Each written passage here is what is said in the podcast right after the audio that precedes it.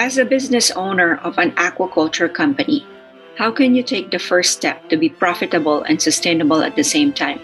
That's what we're going to be talking about in these episodes. Hello, and welcome to the Business of Aquaculture podcast. This is the podcast for the sustainable business movement in the aqua farming and ocean ranching industries. This podcast aims to amplify the voices of entrepreneurs addressing the United Nations Global Goals, aka Sustainable Development Goals number 14, to conserve and sustainably use the oceans and the seas. Listen in to fellow business aquaculturists in their journey in this new model of food production of making their business sustainable and help the ocean's ecology while also making a profit all at the same time. Get inspired to learn how even small to medium businesses can make an impact to save the seas, leave a legacy, and have a better quality of life. One of our goals is to take away a nugget of wisdom that will help your business move from the Industrial Revolution to Business 5.0. Our vision is that of collaboration in the aquaculture industry. I'm Lourdes Gant, your host.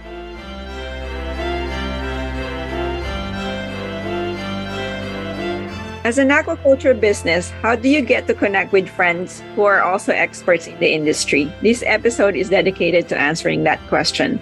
Welcome to episode 15, season 4 of the Business of Aquaculture. This episode, I'm delighted to interview a good friend of ours, Mr. Hal Beattie. Welcome to the show, Hal. Thank you. Maybe you can give us a background of how you got into the aquaculture industry because I actually don't know what your background is. So this will be interesting. Okay, so well, I've never been actually part of the industry. So I got my master's degree in fisheries at the University of Washington. And when I went back to graduate school, it was after I got my undergraduate in oceanography. And I had gone to a lecture by a group of ocean engineering professionals. And the subject of that meeting was aquaculture. And that's when I first got interested. And then while I was at the university, I worked a little bit as a laborer, kind of with some of the salmon aquaculture, and was looking for a project for my master's thesis. And then I just got enthused mostly from the enthusiasm of Dr. Ken Chew at University of Washington. His field was shellfish, and so I got interested in shellfish and shellfish culture. Shortly after I finished school there. I worked at an oyster hatch, private oyster hatchery in Poulsbo. Then I went back to the university to work for Ken Chew for about seven or 10 years, I guess, about 10 years. And I was doing experimental work with oysters and some work with scallops and clams. After about 10 years or 11 years, I got an opportunity to go to work with the State Department of Fish and Wildlife at their facility on Hood Canal in Brinnon, and, I, and so I became the hatchery manager there. And our main focus there at the beginning was working with geoducks and developing the techniques for growing and planting geoducks. Yes. So I actually was Googling about this because normally I would have like a ready bio for my guests. And then I saw that you actually help manage this WDFW. And I thought, I wonder what that is. And then you just mentioned that Department of Fisheries and Wildlife when yes, you you're doing some installation there. So thanks for that background, Al. Hal. So when you said you were doing some research about geoducks, what was your most interesting project that you did there? Well, uh, the most interesting thing was just trying to keep them alive. But I think the most intriguing thing was we had, when I first came there, the existing hatchery manager was leaving, and so I took over from him. He was quite brilliant and had instituted a relatively large scale production facility for geoducks. And so we were, I think, my first summer there, we produced like seven million geoduck seed, and they were beautiful. But at that point, the Department of Fish and Wildlife and the Washington Department of the Natural Resources were kind of jointly managing the geoduck resource so the money was coming from the Department of Natural Resources or DNR for running the hatchery. And so the idea was that all of the areas that were being harvested in the subtidal by commercial entities were monitored by Department of Natural Resources. And the aim of having the state hatchery there producing geoduck seed was to go to areas that have been harvested by the commercial divers and replant with geoduck seed. So this entire year and plus the next year's geoduck seed, uh, maybe totaling 10 or 12, I don't remember the exact number, 12 million seed altogether got planted out by the dive team. And they were mostly they were planted by just uh, taking the seed and scattering them onto the water behind a boat. And then they would drift down through the water till they hit the bottom. And then the idea was that they would dig in and then eventually grow up to be geoducks. But after several years, the dive team went back to see what the results of this planting were, and there was nothing. It was like 0% survival. So at that point, in getting to your question, what was the kind of most interesting thing was we in the hatchery had kept some of the seed that didn't go to get planted. We kept it in the hatchery in the little nursery, and they survived just fine. So we were wondering what happened to the seed that got planted out. And so, based on diver observations and some experiments that we did in the laboratory, we pretty much determined that they were getting eaten by predators, either flatfish or crabs or something. So, the interesting thing was we had the question of, well, what can we do to increase the survival of the seed we're putting out there? And so we thought, well, maybe we can treat them with some kind of chemical that would repel the predators, or maybe we have to figure out some way to protect them. And so, myself and some of the other biologists working at the laboratory, we just sit around during coffee breaks or out having a smoke, and we'd talk about what the different kind of things we might do and say, well, one of them said, well, why don't we take and make a little protection for them, like maybe some buckets or something. And so then, since it was a shellfish hatchery, we had an excess of different sizes of PVC pipe around. And so we came up with a method to experiment with where we just took PVC pipe four inches or six inches in diameter and cut it into lengths and stuck it in the ground and covered it with mesh and put geoduck seed inside. And so the first time we did that, we maybe I can't remember. It was just like we did maybe a dozen different tubes to see what would happen. And then we had some pretty good success. You know, after one season, we thought, whoa, they're doing pretty well. So then we expanded that and we worked up a cooperative agreement with our state parks. The state parks have several parks that are on the ocean or on the water. So we went to four different state park beaches and we had manufactured these tubes. And I don't remember the exact number 100 or 200 tubes per beach and we put these tubes in. We we organized a bunch of volunteers to go out and put all this seed and push these tubes into the ground, put the seed in. And then that was in August. And then I went back with some people to sample to see how well the survival hat was in the following spring. And yeah, so it looked like geoducks are doing pretty well. And so we were looking at maybe 50 to 70% survival.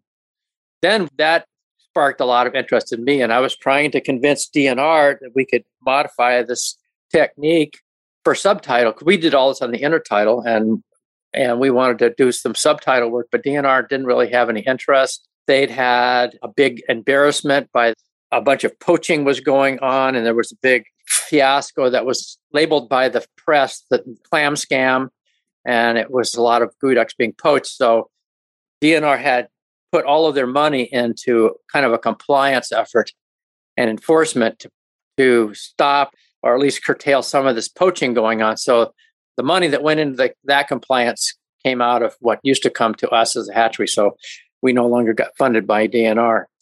But in spite of that, the interest I had in seeing the geoduck industry grow and, and knowing that we could grow them in the intertidal, even though most of the population was subtidal, I did some more experiments and presented several papers at scientific meetings. And indeed, some of the commercial shellfish growers got interested and set up hatcheries to start to grow geoducks. That's where we are today, except it's now expanded much beyond that. Well, thank you for sharing that background. And it's fascinating when you were talking about just keeping the animals alive. And what came to my mind was is it the same in terms of the other shellfish, oysters, and scallops? Like the number one thing is increased survival rate, do you find? Or is I'm biased, of course, because we're producing shellfish geoduck. But I was just wondering if it's the same, I guess, obstacle is keeping the animals alive for the other clams. I think it is. I think it can always be a problem. And even though I worked with shellfish and, and kind of in a hatchery situation that are experimental, like this pilot scale for 25 years, I really hated it from the aspect of you never knew when you were going to have major mortalities.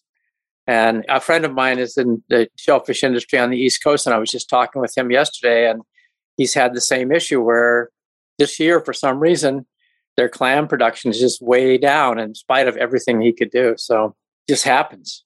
Oh, that's really sad. But I guess part of the business thing as well. So got to pinpoint a way on how to probably even predict what's hurting the animals other than the usual, you know, climate change predator. So hopefully we can get better in that in the next 10 years. Which leads me to my next question. What do you see as a future trend in the sustainable aquaculture business? I've been retired more than 20 years now. I'm really, other than the contact with some of my friends still in the industry, I don't think I'm in a position to answer that question. That's all right. So this is maybe a trick question, but if you can go back on those last three decades and you know what you know now, what would you have changed?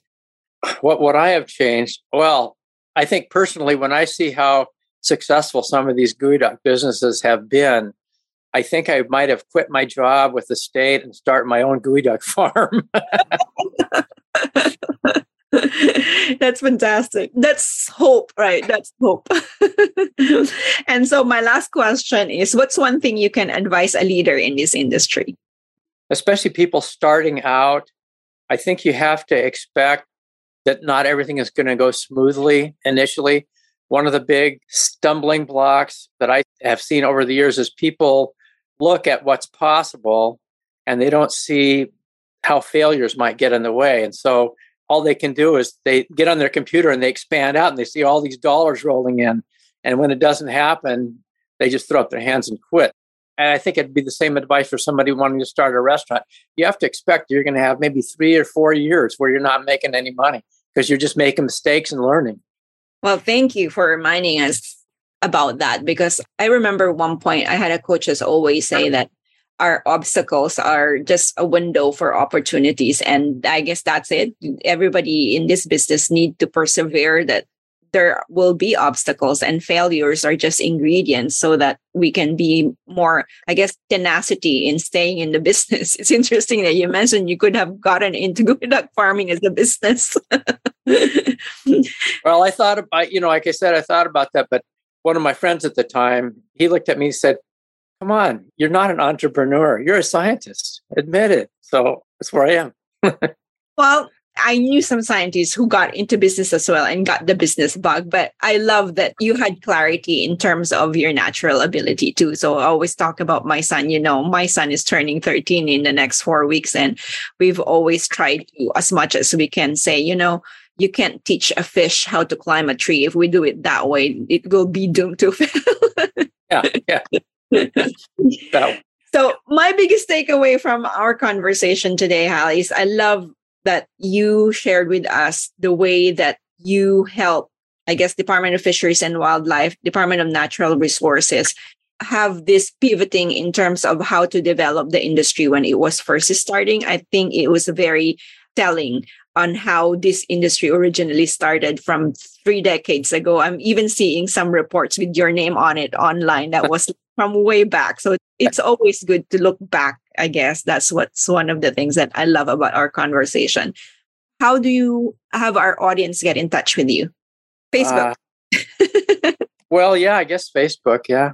Yeah, I see that you're always active there. I love seeing your family photos there and updates about what's happening and then when you come visit. So thanks again for being on the show, Hal. I really appreciate your time. You're welcome. And hello to Eric. I will. I will. To our subscribers, do leave a review of the podcast so we can get more people to be aware of the value our guests are providing in these conversations. If you're new to the podcast, I'd like to hear from you. Thanks, everyone. Thanks again, Hal. You're welcome. Thank you for listening, and I hope you are inspired from this episode. Do take a moment and share this with your friends and colleagues, and rate and review the podcast wherever you get your podcasts. I'd love to know what your biggest takeaway from this conversation has been. What are you going to do differently? Please share your thoughts across social media and tag us. For links and show notes for this episode, visit our website www.sustainableaquaculture.ca slash podcast. Thank you again. I hope you will join me on the next episode and together we can help create a better business in aquaculture.